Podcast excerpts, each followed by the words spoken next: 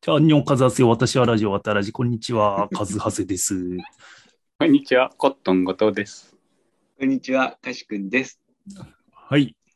ということで、えっ、と、まあ、今回は映画の話なんかをしようかなとはい。思うんですけど、えっと、じゃあ、まず、コットンさんから最近、なんか映画見たと。えー、え、見たんだっけなあ、見ました、見見ましたた。らしいじゃないですか。はい、うんん。知ってるかな、みんな。うん。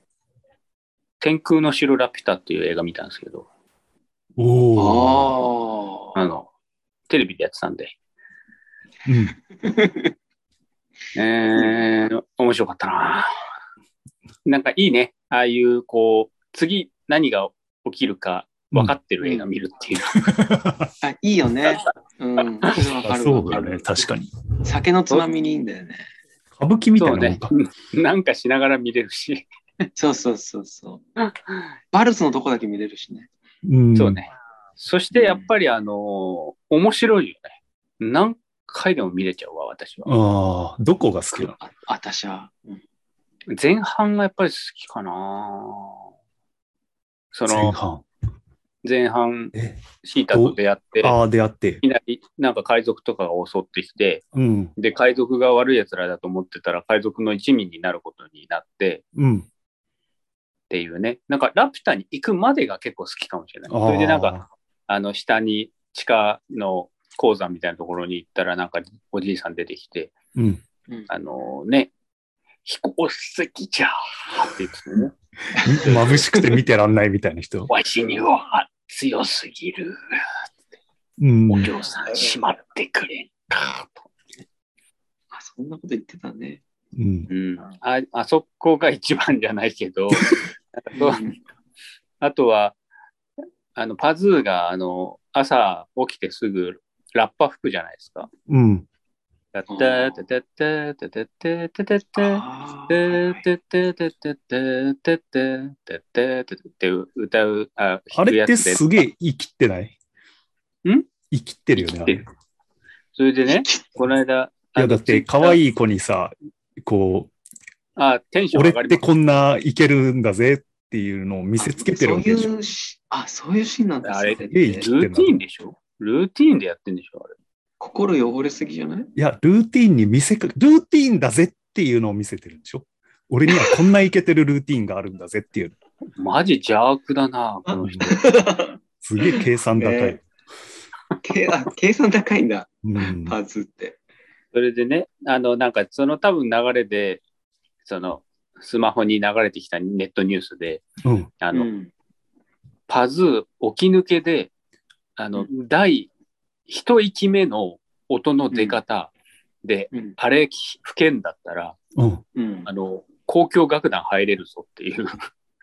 ああ。ツイートしてる、あの、こう、トランペットの、あの、うんなんていうのその、経験者の人がやってて、うんあ確かにそうだなって、あれ、散々ちょっとウォームアップとかした上で、あうん。うんあーなるのはわかるけど、うん一発目のあの音はすごい。あえあ、そそうんななん起きだ。抜けで吹いてんだ。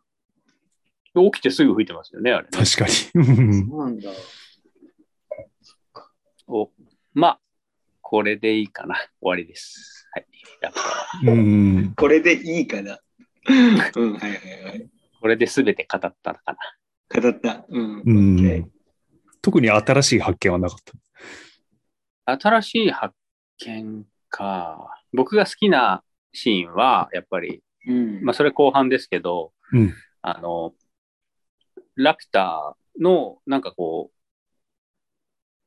根っこみたいな、なんか、うん。あれなんで、パズーとシータ二人で根っこにいたのか、ちょっと忘れちゃったけど、なんか、上の方にじゃあ登ろうみたいな感じになって、うん。シータに、シータは木登り大丈夫だよねって言って、二人で登っていくんですけど、うん、あれ木登りっていうレベルじゃないんですよ。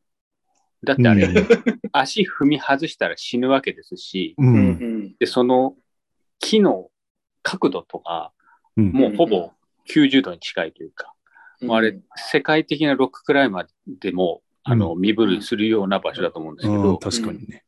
シータは木登り大丈夫だから登れるっていう、あの、ね。なんで、いてまえ精神というか、すごい です。こんなとこかな。ああ。いやパズーはちょっとなんか超人すぎ、超人すぎるっていうのはよく言われるよね。まず超人でしたね。うんパズー超人、あの、判断力もものすごいですよね。うん。早いよね、やっぱり。そう、だってシータ抱きし、抱き止めるとかさ、普うん。うん通の人ができる判断じゃない。うん。あの姿勢とか、あらゆる判断が。なんじゃかああとは、うん。ドーラ、ドーラはね、うん実は宮崎駿のお母さんがモデルだったんじゃないかみたいな話で。へえ。へなんか4兄弟らしいんですけど、うん。宮崎駿は。もう本当に4兄弟の3番目なのかななんか、うんでもそのどの兄弟も太刀打ちうん最後までできなかった。なんか体は弱かったらしいんですけど、そのお母さんは。うんもう、太刀打ちで、誰も太刀打ちできなかったっていうのが、うんあの、それがもしドーラみたいなお母さんだったら、いや、それはもう早尾もね、ママ、落ちるっては言いながら、こうう、ん教育をされてなた。るほどね。ああ。何言ってんだ、バカとか言われながらね。確かに宮崎さんの作品は女性強いよね。いや、強いですよね。確かうに。んそうそう。これは新しい発見でしたね。うん。はいなるほど。なるほどね。はい、ありがとうございます。で、カシ君がん映画をいろいろ見たと。僕、映画めちゃくちゃいろいろ見ましたけど、まあ、話すに値するのは2つぐらいで、うん。 1つはね、あの、ルローニケンシンを見たんですよ。うん。ネットフリックスであったから。うん。で、なんかね、5個ぐらいあったの、映画が。ああ、なんかシリーズで。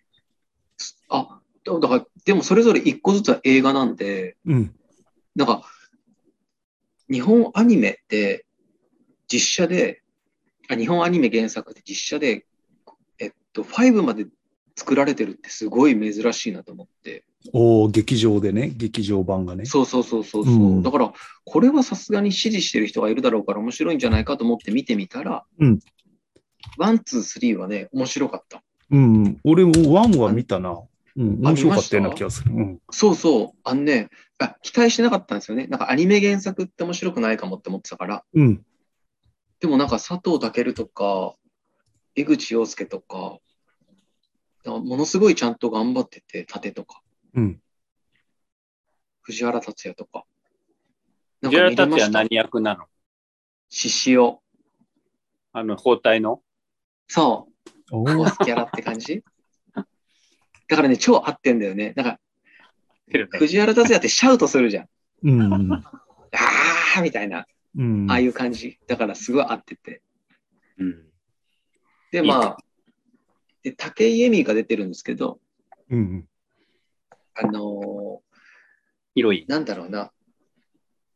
あんま演技僕評価してなかったんですね。なんか可愛いだけの子だなと思ってたんですけど、うんだからルローニケンシンはハマってて、なんかそういう野暮ったい子っていう役だから、おお、演技かどうかもうわかんないんですね。もう野暮ったいから、ちょうどよくて。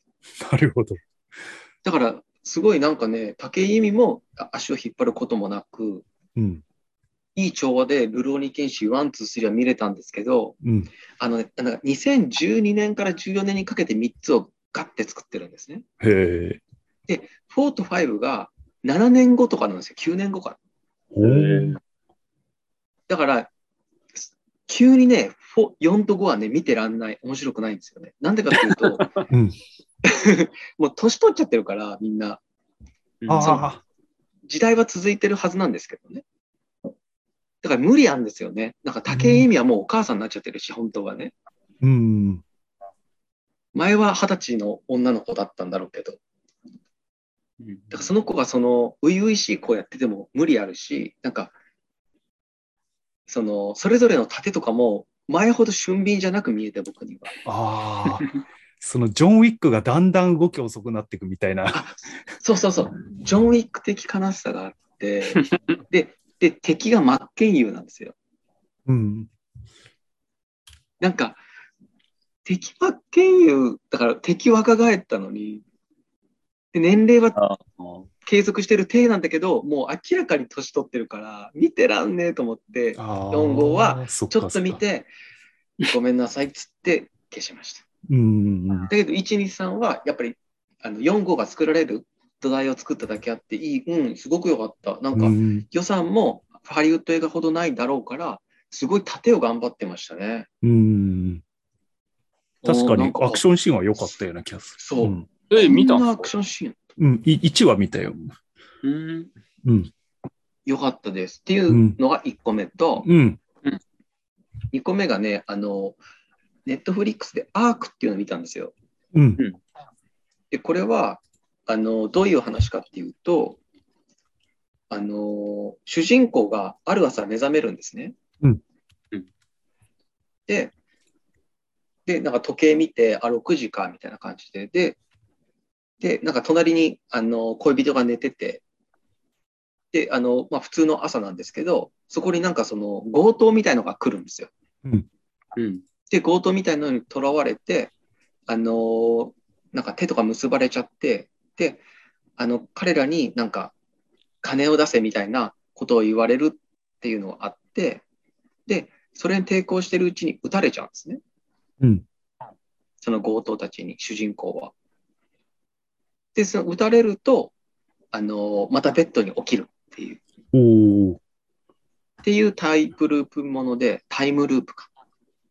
じゃあ、でえっあと、のまた犯人来たとこからスタートみたいなことそうそう、朝起きた頃スタート。で、うん。その知識はもうあるから、うんでも最初はその、さっきのが、あの、正夢っていうか、ループだって分かってなくて夢だと思ってるから、うん。また同じく捕まっちゃうんですけど、うん。それを何回もしていくうちに、あの、何されるか分かってるから、うん。うまく抵抗できていくんですね。うん。で、けど、で、視聴者も、あの、をなんか順応していくなって思ってくんし、だからだんだんそのこ恋人わけわからないはずなんですけど、恋人にもなんか俺を信じろって言って、だんだん協力させて、その状況を打破していくんですけど、うん。そもそもなんでタイムループしとんねんっていうことだったりとか、うんあとはその、タイプルータイムループに気づく人数が増えていくんですよね。ほうほう。うん。主人公だけじゃなくいくなっていくんですよ。うんあ相手もね、タイムループにに対する記憶が蓄積していく。マジでうんそう、だから。ね、だからなんねか、スタンドバトルみたいになっちゃっそうそう、だからね、もう裏の裏の裏みたいになっていくんですよね。た。んもう分かってるから、お互いに。っうんていうのがね、面白かったです。うん。なんかネットフリリックスの映画は、意外とその、ワンアイディア展開系が多くて、そんなにっていうことが多かったんですけど、この、All You Need Is Kill 的な、その、そもそもそのタイムループで面白いのに、その、自分側だけじゃなくて、相手側も記憶が蓄積するから、うん。その、普通だったら自分だ、自分だけがタイム、あ記憶が蓄積してるから有利なはずなんですけど、うんじゃないんですよね。うん。うんっていうのがね、面白かった。うん。うん。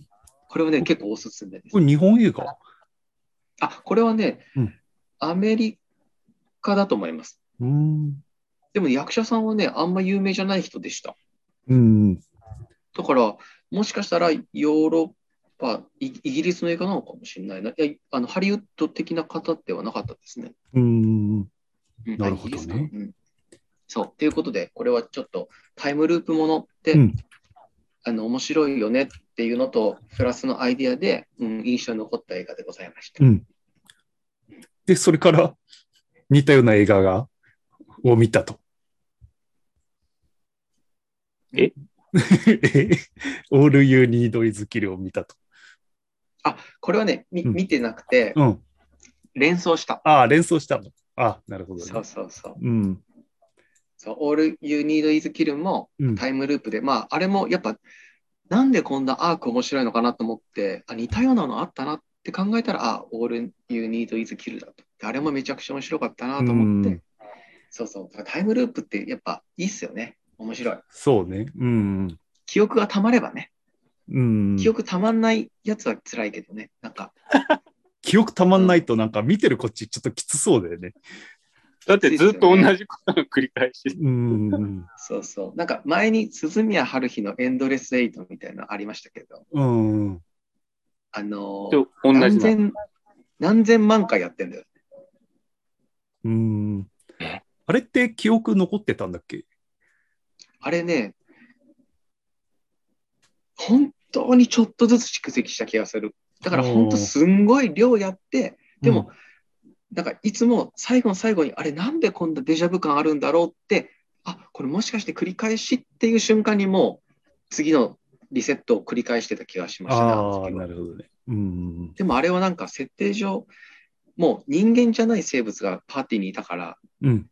確かその状況を打開できてたと思うんですけどね。うーんうん。なるほどね。すまごあい。確かにそうだね。ループコットンもさんの、 コットンさんが顔芸がすごいんですよね、うんさっき から。だから喋る ことなくなっちゃってるでしょ。あのーコロナ禍で、なんかあんま自分の顔見る機会減ってませんそんなことないなんか、コロナ関係なくないああ、マスクしてるから。マスクしてるからああ、そうか、そうか。そうそうそう。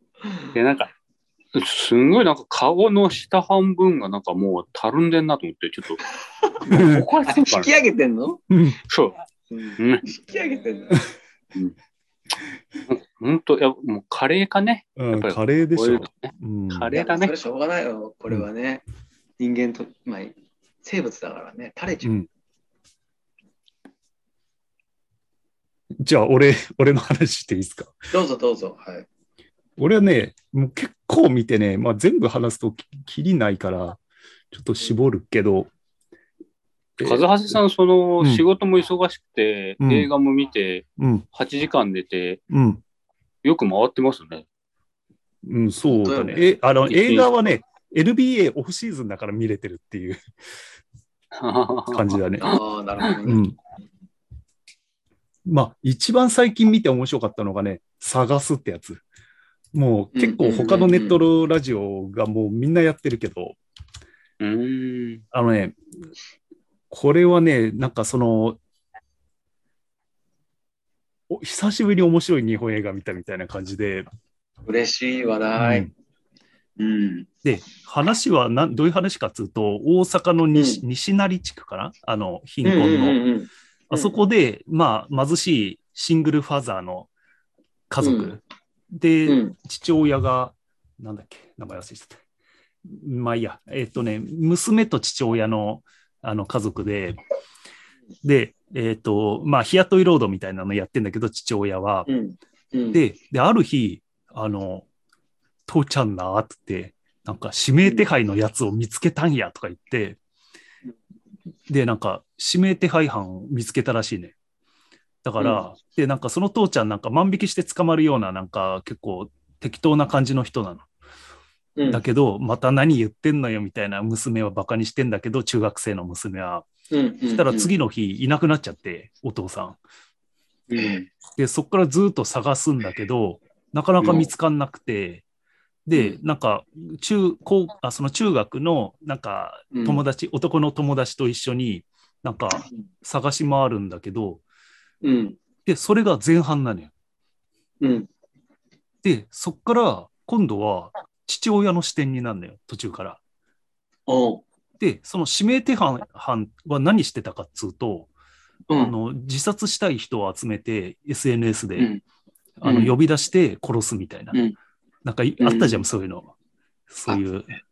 そういうことありましたよね。なんかあれと、なんか3つぐらいの殺人鬼をモデルにして、なんかくっつけたような殺人鬼なんだけど、うんで、それに殺されたい自殺志願者の女がいるんだけど、うんその女の役役がね、なんかすげえ変で、なんかこれから殺してもらうのに、なんかうんすっげえどうでもいいことで文句ばっかり言ってて、うんなんか人事みたいな感じだな。うんなんかね、その演技がすげえ変で良かったっていうのと、うんで、そのなんか、ところどころシリアスな話なんだけど、変な笑いがあったりして、うんで、それがすげえね、韓国映画っぽいね。うんで、監督がポン・ジュノーのとこで助監督やってたらしくて、うんなんかそういうテイストが入ってて、で、いいですね、それ。で、なんか、どうせこの最初のカットが、なんかね、ね、その父親がハンマーを、金槌を振り下ろす練習してるシーンだね。うん。どうせこれとか意味出てくんだろうなと思ってたら、めっちゃ意味出てくる。なんか、序盤意味わかんなかったやつが全部い生かされてくるみたいな感じで。へえ。で、それで終わりかなと思ったら、さらに第3部があるっておー、ワクワいクする。う感じでね、すごいい映い画だった。ね。うん。お嬢さんみたい。第3部あるんだ。そうそうそうそポンジュノって、う。うん。半地下の家族の人ですかそうそうそうそじゃあ、展開をね、う。うん。構成が、全体の構成が、なんかこう、しそうそうそう。っかりしてるイメージありますね。タイトルもいいですね。探すってうん。動詞なのがいいな。面白い。で、その人を久しぶりに面白いの見たと思って、で、そしたらその人の前の作品のが Amazon プライムに無料であったから、三崎の兄弟ってやつ見たら、これが、あの、障害者、知的障害者の妹と兄貴うのん二人暮らしの話で、で、なんかう漁港みたいなところで暮らしてんだけど、うん、うでん。超貧乏で、うん。で、兄貴の方は足引きずってて、なんか、まともな仕事に就けず、クビになったみたいな。うん。で、妹の面倒をずっと見てんだけど、なんかもうんううんお金がなくなってきて、で、こう、妹に売春をさせるっていう、うん。で、どうなるかみたいな感じなんだけど、これも、なんかちょっと笑えるシーンとかがありつつ、だから超辛かったもん、見てて。はい。なんかパラサイトと同じで、その社会的弱者の視点で、う撮っこうてるんですね。そうなんだ、まあ、貧乏な人が好きなのか、 そういうのが、一応、今見た2つはその、そういう感じの人たちが主人公だ。うん。なんかすげえ前に渡らじでやった最貧困女子っていう本で、うん鈴木大輔さんっていう人が、そういう取材結構してて、うんなんか障害者が結構売春してるっていうそうなんだ。だからなんかすげえ、なんかお見てる人からしたらなんか歯がゆいみたいな、なんか福祉のね、福祉につながればこんな思いせずに済むのにみたいな。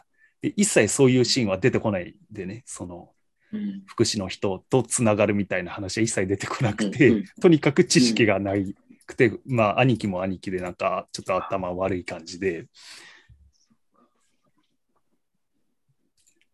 で、なんかすげえなんかやりきれない感じで終わるんだけど、うんこれはね、結構、あ、こっから探すでなんかすげえメジャー感出たんだなと思った。うん。ああ、なるほど。うん。え、探すもやっぱりその、知識の不足によってそういう、っていう、ななそういうストーリーになっちゃったっていうのあるんですかえっ、とね、探すの方はね、うん、まあ確かに、親父が、ちょっと、ううん、んあ、でもね、探すはね、ちょっと、どうしようもなくてそうなっちゃった感がね、よく、すごくよく描かれてた。なるほど。なるほうん。なんか最初母親が出てこなくて、母親について語られないんだけど、その父親パートになった時に、なんで貧乏なのかとか、なんで母親がいないのかとかが、ど。うん。語られてくるんだけど、そこの説得力がめちゃくちゃすごくて、へえ。で、なんかち父親がなんでこうなっちゃったのかっていう後半の、あの、なんつうの、なんつうのって言っちゃったな。 あの、後半の、そ夏だの、ちょっと突飛な話になってくんだけど、説得力がある。うん。ね。うん。さっきおっしゃってた、あの、なんだろう、その状況下に、殺される状況下で、うん。あの、それをま、まるで他人事に感じてる女性って、どなたが演じてたんですかえっとね、俺全然知らない人だったな。ちょっと今見あてじゃあみようか。別にそんな有名な人じゃない感じだ。いや、まあ俺、法が全然詳しくないから、森田なんとかっていう人だな。森田。森田さん。で、父親が佐藤二郎。うん。佐藤二う郎ん。あ、佐藤二郎が出てますよね。で、娘が伊藤葵っていう、なんかこの娘は結構若手で注目らしいんだけど、へえ。ちょっと検索してみよう。うん。これはね、ちょっと冷たい熱帯魚以来の衝撃だった、俺は。うーん。日本映画で言ったら。うんえうん。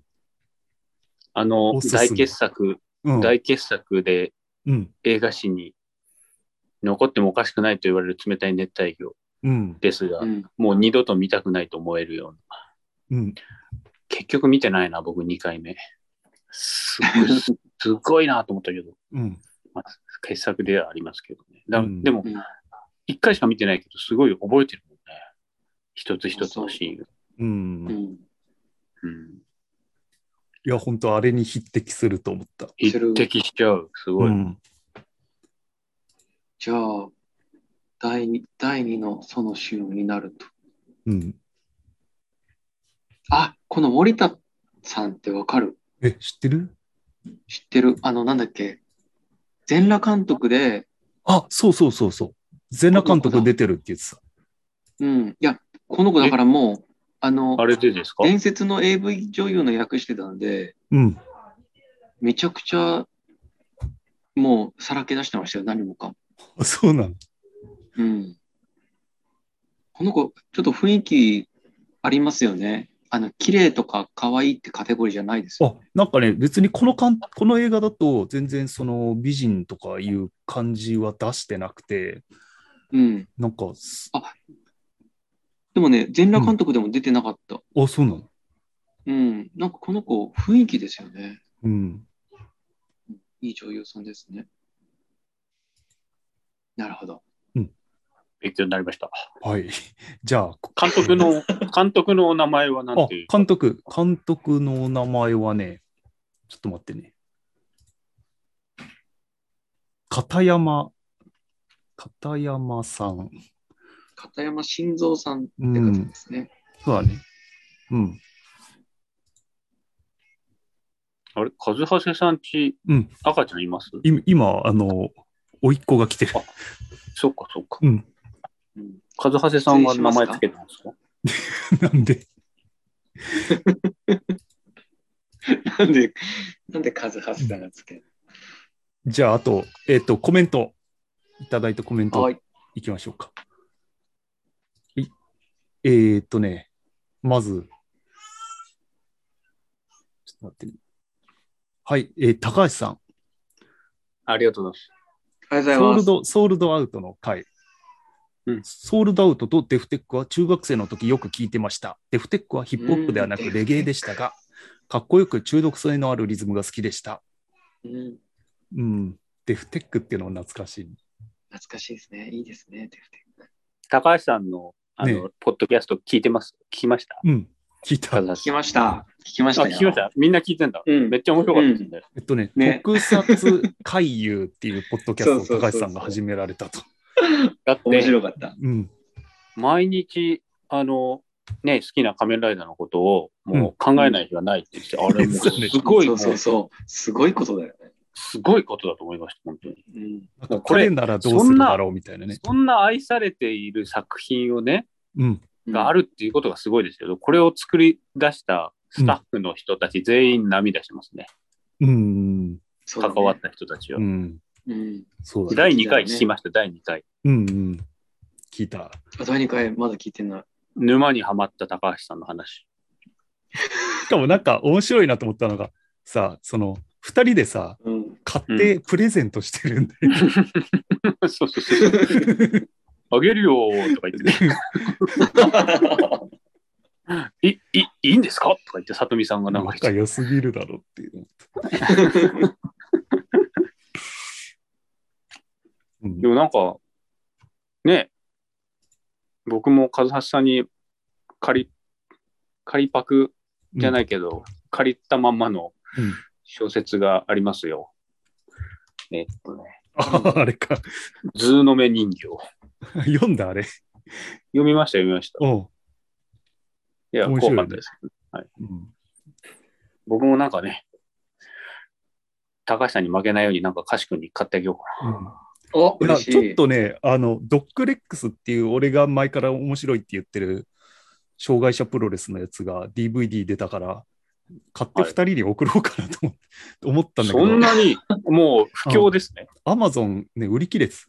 あおれーなんかそれ前話してませんでしたいやもうずっと俺話してる。わたらじでやっ。ぱそうですよね。ううんんうん。ですよね。うん。うん。ついにソフト化したかと思ったんだけいど。や、見たいですよ。うん。見あたで見もた中。古は売ってんのあ、じゃあこれはちょっと後で買おうかな。買って2人に送りつけて見させようかな。見たいうん。まあ、本当無理しない範囲でじゃあ嬉しいですけど。お次。えー、芹沢智之さん。で、またソールドアウトの件について、ヒソーッルプドアホッウプト人気だな。ヒップホップ、メタルの入り口として、ソールドアウトとリンプビズキットとの関連は興味深かった。名前通り、コアなファンやラッパー方、風当たりが強いこともあっただろうが、ラッパーや芸能人でもラップのきっかけであったという話を聞くと意義があったのかなと感じる。うん。うん、なるほど。ありがとうございます。ありがとうございます。まあ、当時はなんか、ちょっと、まあ、もしかしたら煙たがられてたのかなと思うんだけど、なんか、R、今はねなんだっけ、10なんだっけ、 R R 指指定、R 指定、R 指定がなんか、リスペクトみたいねな、してるみたいなね。う。うんん。 R 指定が好きな人たちは、あ、うん。えー、じゃあ聞いてみようかなと思いますよね。うんあの、YouTube でうんうんうん結構言ってくれてるから。だからあれでしょ、うんあの、ガンズローゼスがさ、エアロスミスをさ、うん。リスペクトしてて、エアロスミスがちょっと復活したみたいうーん。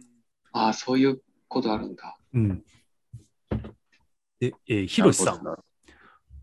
ひろしさん、後藤さんが親父さんと一緒にゴッドファーザーを見るスペシャル回、題して、後藤ファーザー。 どどうでしょうか、ひろしさんのこのギャグ。あの、うちの父って、うん。めちゃくちゃ親父ギャグ好きなんですよ。あ、そうなの。知ってる俺ですね。だから喜ぶと思い ます。送ってみればこれ。そうだね。喜んでくださるうね。ん、うんさすが、ひろしさん、分かってんな。あり久がとうごしざいます。ぶりにひろしさんのギャグを見たな。うんえっと、かしくん。上海旅行の回聞きました。めっちゃ面白かった。上海に住んでいたので懐かしい気持ちにもなりましたと。はい。で、も面う一白か回った。めちゃもうく一ち個ゃ。、かしくん、パルプフィクションとスリービルボードの回を聞きました。居酒屋収録も良いですね。とそうですね。居酒屋収録会、面白かった。 HRD さんが出てくれた回。あと、ナオそうそう。あそうナオトが撮ってそうるナオトと HRD のが超面白い。あの、うん前もうすでに聞いてたん、あの、エピソード聞いてたんで知ってたんですけど、うんあ。の、平戸がその、なんだろう、ネタバレどころか、レビューまで全部読み込んでから見るっていううん話を、とくとくと彼はしてて、俺 ね、あそれがの、めちゃくちゃ面白かっ俺、あの回で一番笑えるのが、ナオトが、た。うん俺、う星座にはまってんだよねって言った。 あ、そうそう、言ってた、言ってた。言星って座にハたマって、言ってた、言ってた。それってなん面白、っかたそれも科学的な意味で、それとも占い的な意味でってあ、ムー聞いたら的な、ムー的な意味でって。あ、そうか。でも占いがす、あ、星座が好きったな時点でもうムー的だよねみたいな話してて。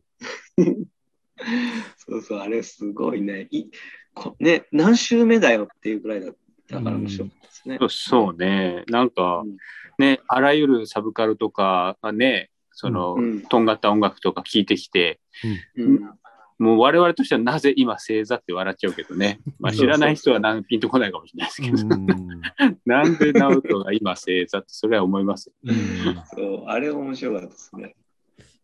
というこあとので回、、そうだ、い、いうんあ、どうぞ。ああどうぞ居酒屋どうぞ会、なんかな、なんだろうなうん。長いんですよね、1回が。50あー分とか。うん。そうでねそ。れがいいんですか縛りがないかそうらで ね。で、人数も多くて、ちょこちょこ料理が来て、話が途切れるん ですよ。うん。だから前はちょっと聞きづらいと思ってたんですけど、うん。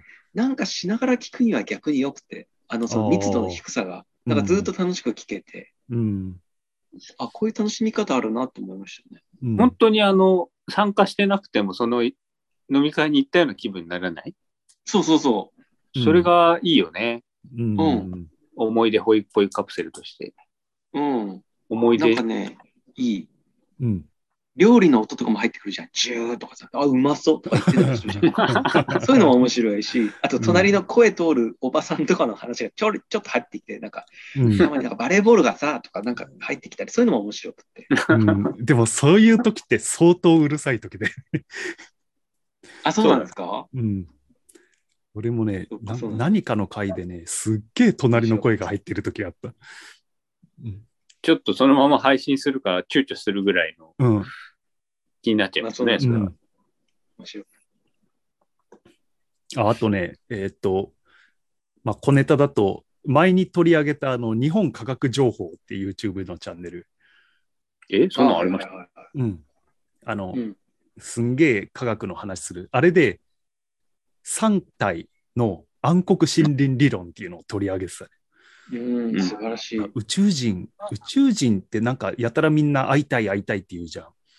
うん。うん。で、なんか前見た NHK の番組で、本当に宇宙の研究してる人も会いたいって言ってて、うん。なんで、いや、絶対危ないだろうと思ってたね。暗黒森林理論知らないのか。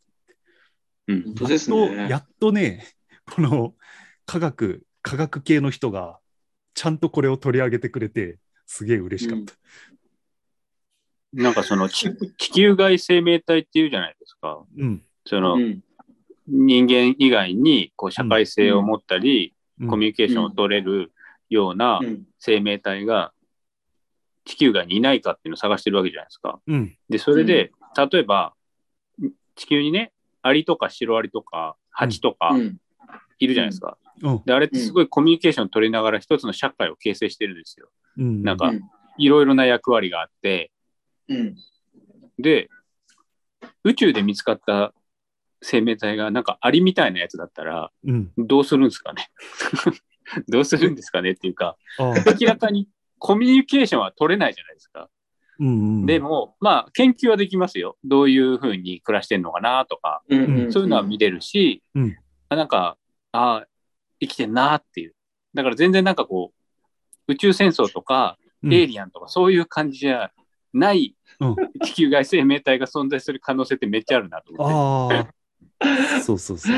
あだから、要要は、俺らほど頭は良くないってことて。頭よいいか悪いか分かんないんですよ。ああ。今コミュニ、ケーションが今取れないいるアリももしかしたら